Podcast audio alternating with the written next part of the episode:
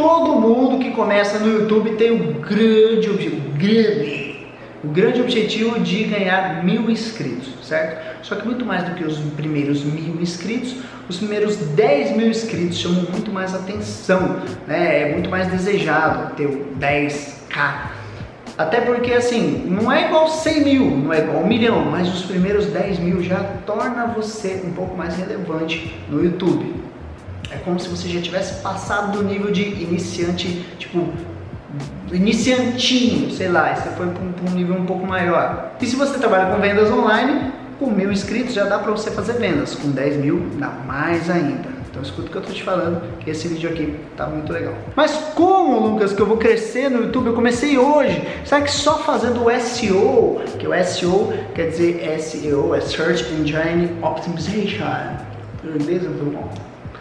Que quer dizer, resumindo, você fazer o seu vídeo ranquear e aparecer nas pesquisas da galera que, que, que entra no YouTube, né? Ou será, Lucas, que só fazendo uma thumbnail chamativa, chamativa e não apelativa, tá? Já faz com que o meu vídeo seja muito visto, as pessoas queiram assistir. Será que é só isso, thumb e SEO? Por que, que muita gente fala que, que é só isso? Não é só isso, tá bom? Você precisa de alguns outros passos que eu vou te ensinar aqui nesse vídeo. Então o primeiro passo que você tem que seguir é postar pelo menos um vídeo por semana no YouTube. Um vídeo, você tem que ter uma consistência.